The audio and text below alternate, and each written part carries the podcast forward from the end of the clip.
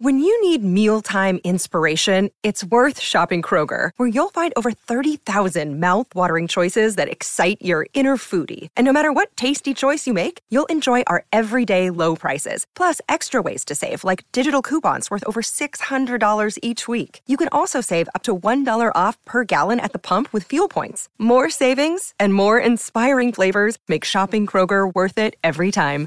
Kroger, fresh for everyone. Fuel restrictions apply. We can find instant satisfaction in almost anything these days.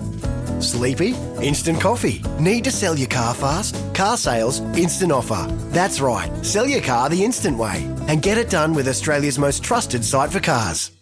G'day, Mike Hussey here, but you can call me Mr. Supercoach. KFC Supercoach BBL is back and there's 25 grand up for grabs. So what are you waiting for? Play today at supercoach.com.au.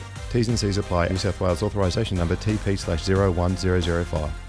Well, it's been an interesting year for women's rugby in this country. Uh, some really good stuff and some not quite so good stuff behind the scenes. But yesterday we did get some great news. The Black Ferns Sevens are set to make their long awaited return to the World Series circuit in Canada at the end of the month. The squad to travel to Vancouver Island was announced yesterday, uh, which includes 11, 11 of the Olympic gold medal champions from Tokyo, including our next guest, Captain Sarah Hirini of the Black Ferns. And uh, Sarah, you've been on the show before. So good. We had to have you back. How are you going? Morning, Smithy. I'm really good, thank you. How are you? I'm really cool. Uh, you're getting the band back together. What a great thing. 11 gold medal winners out of 13. What a, what a, what a reunion. Yeah, finally, eh? It's um, oh, it's crazy to think about it like that. Eleven, and then obviously we've got two others who have played a lot of experience for our team. So it's a, it's a pretty exciting time for us to be heading back on the on, um, across the world and playing against other international teams. Of course, you've had uh, a few things on the agenda uh, away from the sevens, and that includes, of course, uh, Super Rugby Aupiki. Can you tell us, uh, now that you've had time to sit down and think about it, uh, just the, the, experience itself, how did you find it? I absolutely um, loved my time with the Hurricanes Poua. It was nice to be able to go home and represent my home region. Um, to be honest, it was for a, real interesting time. We got to a stage of six of us um, who didn't have COVID in our team out of a squad of 28 or something. Um, so it created its challenges. We were in a bubble. We weren't really allowed to see each other. But we finally got onto the field um, and I thought put out two pretty good performances and la- won our last game. So yeah, it was awesome to be able to play 15s again, playing here in New Zealand um, and get just in front of our home um, family and friends. Uh, Sarah, it was a, a, an abbreviated version, I think, of what they initially wanted to have it because of time constraints, uh, COVID, etc. Mm-hmm. But um, do, do, you think it was a nice forerunner of things to come?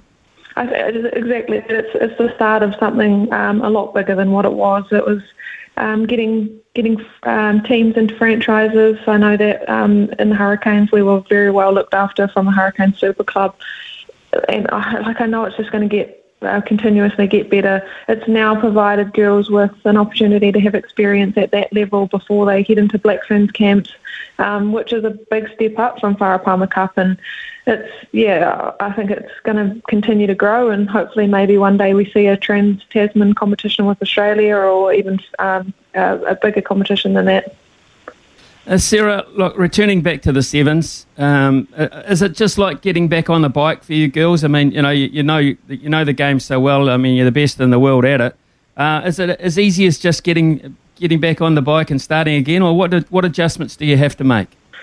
Oh, I don't, I don't know if you can class sevens as easy at, at, at any time, but um, it's definitely been nice being back in the sevens environment around the same people. Um, being here, you learn so much. It's it's tough, but like the, I think the toughness on the field creates the massive bond that we have off the field, and we've been like other than the Olympics, we've been waiting for this moment for three, two and a half years now, and all of that time still consisted of training together, away from each other, um, so, like, it's actually, we're all like, finally, this moment has come where we can travel on Sunday, where we can play in the international tournament.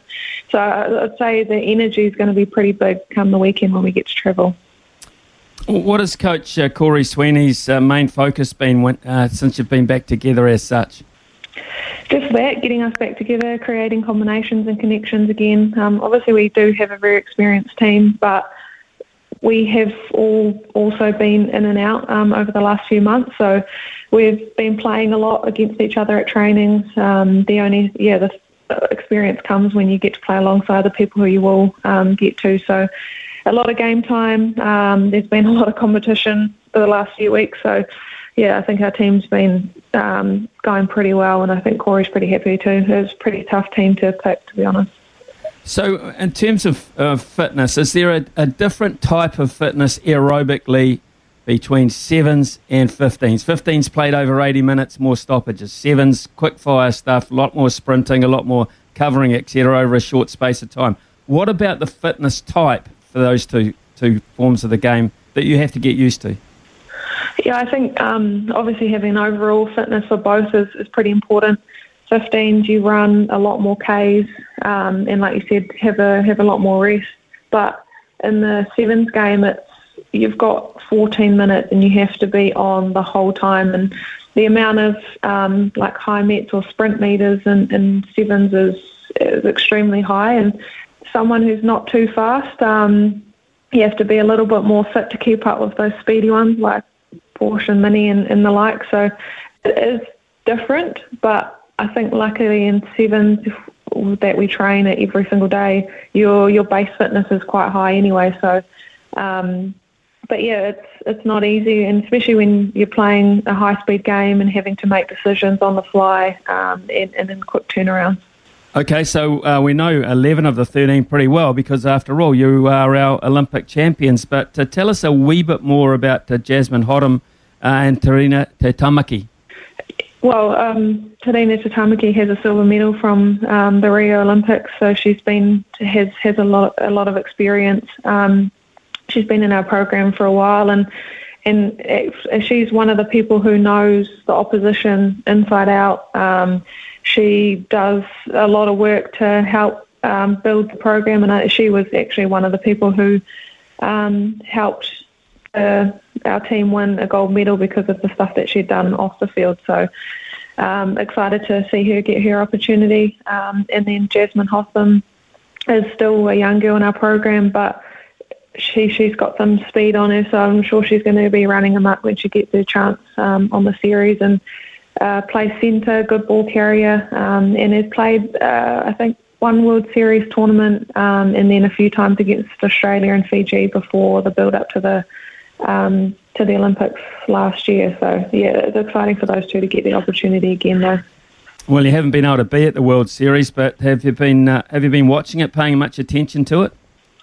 Yeah, I think I've watched um, those games a few times, especially the teams who will be playing in our pool. But I, I did find it actually real hard at the start, especially last year when they were playing in Dubai to watch the games. Um, I think just like my attitude towards it, that we weren't there, um, that like we were sitting at home um, and while everyone else was playing and accumulating points on the World Series. And I think that was probably the most frustrating part is you win a gold medal and then you have to sit at home and wait um, for your chance to be able to, to well, one, defend our World Series title, which unfortunately we haven't been able to do. Um, but now it's actually watching as many games as I can to get prepared to, to play these teams. The Australians uh, have had a pretty good time of it in your absence. They've won three out of the four events. How how, how have you uh, looked at them, and have they kicked on a wee bit since the Olympics? Do you feel? Yeah, I think so. I think they've got some really um, really great players and young players in their team at the moment, and obviously, like you know the feeling when you are disappointed from a from a pinnacle event, and obviously they would have been from the Olympics they would have got straight back into training. Um, they would have been doing everything they can to be a better team um, than what they were at the Olympics. So I know that they're going to be a really hard team to face. Um, but we also, they also don't have the experience that we have um, in, in winning pinnacle events like across the board. So it's going to be it's going to be exciting if we get to play them. Um, I hope we do, and I hope yeah we're, we're successful as well. What about other uh, other sides? Um, I mean, every time you win one, uh, you become the benchmark for, for the game. I mean, it's just like um, the All Blacks. Uh, uh, uh, you know, for a long time, they were the, the, side that people looked up to to try and improve. Uh, do you see that coming through in other sides too, outside Australia? Yeah, France definitely there. I think Fiji has come into their own over the last couple of years. Um, and even after their success in um, Tokyo, they carried on their form. Um, they played the uh, first two tournaments in Dubai, and like every team now, they get younger players who are quick, who are strong, um, and the game of sevens, I think, will just continue to evolve because of that. Um, and and I like it in the women's game is where each team is trying to play a different style, um, and it just like you have to be continuously thinking of what can we do to be better. And I think that's probably one thing that we always try, and that's a goal of ours back here is can we change the game to so then no one can like try and defend us or attack us or whatever the way that we're looking at it. But I think every team has to do that if they want to try and win tournaments because sevens is hard.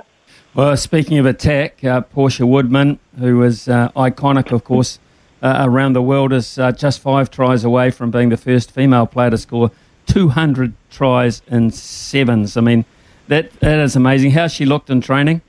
Oh, she looks absolutely amazing. I'm scared for people who have to defend against her. I'm lucky I get to pass her the ball, to be honest. But she's been out of the game for a long time, but other than the Olympics, um, sorry, the World Series for a long time. And like you said, five tries off being the first female to score 200 tries, and she's still been out for four years, and no one's even still come close to that. Like that is scary, um, and just shows how much of a freak she really is. Um, I know she won't mind me saying that, but I'm just excited for her to even like she's now talking about just excited to get on a plane, go to um, a tournament. Like that's how she looks at playing sevens um, and, and travelling again. So I'm, I'm sure she's going to have a lot of fun on this tour um, and on and off the field. Uh, one of the names that's missing quite clearly is uh, Ruby Tui, and aside without Ruby Tui for a number of reasons, if not only the, the play on the field, but um, the way she's received off the field as well is quite unusual. So she's not going to be there, which will be um, a, a, bit unusual, I guess, for the girls. But uh, she's opted to uh, to stay on and train for or try and focus on the Black Ferns ahead of the World Cup. So juggling 15s and 7s commitments must get a bit tricky. How do you manage to do it? Um, yeah, I, like I um, am going to miss Ruby. She's she, although she has been training with us um, a few days a week just to keep up her fitness and things like that. So it, it, it will be a lot different. Um, and but like I, I love that she's made this decision for her. She's obviously um, hasn't yet played for the Black Ferns 15 side and really wants to fully commit to, to try and make that team. So oh, it's an exciting time for her. Um, and she's pretty much done it all in sevens as well. So, but she's still around. She still helps us out, especially with the off-field um, leadership and, and culture side of, of our game. And so, really fortunate for that. But it is it is hard in the sense that we're obviously training for two separate games, but I think the the skills are still um, somewhat transferable, but um, yeah, obviously Ruby's decided to do that, and and it, yeah, it's, it's pretty cool for her. Well, Sarah, we've just had a, a cricket World Cup for women, which uh, was I think regarded as pretty successful, apart from the fact that uh, our girls weren't able to make it through to the playoffs. But aside from that, I, I think it so uh, lifted the profile of women's cricket in this country and around the world the way it was brought to everybody. Um, I, I, think uh, this is probably going to be one of the most exciting times then for, for women's rugby the next uh, six to eight months in this country. If, if you look at cricket as a guideline, uh, then rugby's got a lot to make out of this, I think. I absolutely loved the Cricket World Cup, Smithy. Um, playing here in New Zealand was yeah, an absolute buzz. And like I'm absolutely proud of the way that the White Ferns um, played, held themselves. They played some amazing, exciting matches. So, yeah, I think it was it was awesome to see the New Zealand public get around, um, not just the White Ferns, but I think the the Cricket World Cup as a whole. And similarly, I think we can um, the women's rugby our game can learn a lot from that um, that success. And and I think that the the momentum will now start to build as we get closer to the home World Cup. And like I just I honestly hope that um, like people get to games, people in small towns support whether we're supporting the Black Ferns or a team just to get around the World Cup buzz and um, and I know that countries who come here and play are going to absolutely love being around New Zealand and, and what it has to offer as well. Well, uh, your tournament in Van- on Vancouver Island is April 30th to May the 1st. Sarah, uh, after that, what's on the plate for you? More sevens or that focus on the 15s? Uh, no, a lot. We've got a lot more sevens to go. we will play in Langford. Um, the team will then fly over to France and play um, three weeks after Langford in, in Toulouse. Um, then we come home. We've got a Com Games build up for sevens. We've got a sevens World mm. Cup, and then hopefully transfer over to 15s after that. So a busy year for women's well, rugby, but yeah, certainly is a busy and a, an exciting year.